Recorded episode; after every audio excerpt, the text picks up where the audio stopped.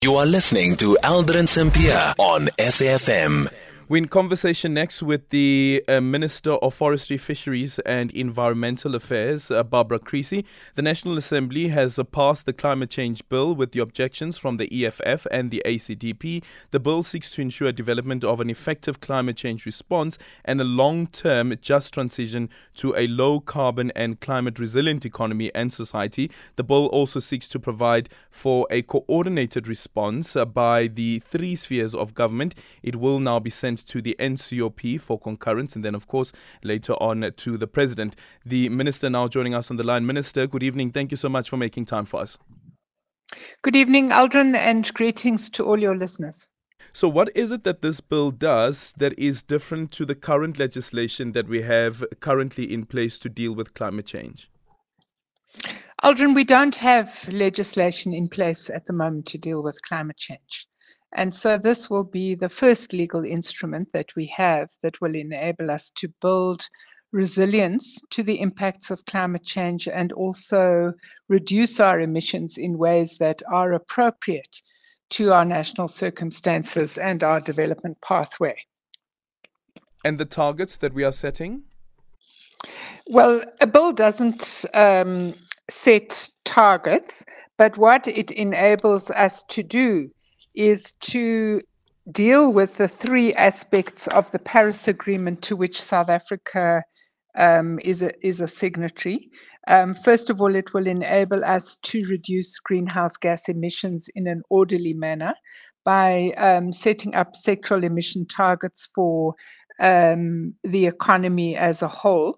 Secondly, um, it will enable um, us to ensure that all levels of government coordinate their plans, policies, and programs to make sure that climate change risks and vulnerabilities are addressed and are acted upon by different levels of government. And um, this will also ensure that we, we mainstream the planning around uh, climate change so that uh, in due course we can also include it in government budgets. And um, it also enables us to assist subnational levels of government with funding so that they are able to fulfill the, the tasks that the bill requires them to undertake. The bill also speaks about carbon budgets. What are those and what's the intention behind it? Well, South Africa as a as a country would have set up what we call our nationally determined contribution to reduce greenhouse gas emissions. Um, and this particular um, NDC that we've submitted to, to the United Nations requires us to reduce our greenhouse gas emissions over time. In order that you can decide who must contribute what, um, companies would be uh, assigned uh, carbon budgets. And I suppose that um, if they are to uh, produce emissions that exceed the, their carbon budgets. Um, you know that the uh, Treasury a few years ago introduced a, a carbon tax. Mm. Um, so they would then have to be paying tax on those excess emissions. Um, a bit earlier on, actually, we were supposed to have an interview with um, CREA that um, said that if we current, if we look at uh, the current decisions that have been taken by government, and also the slow pace around um, the decarbonization, or rather the decommissioning of um, coal-fired power stations is that it could lead to around um, could lead to around 15,300 excess air pollution related deaths uh, by 20, uh, 20 between 2030 between 2023 as well as 2030.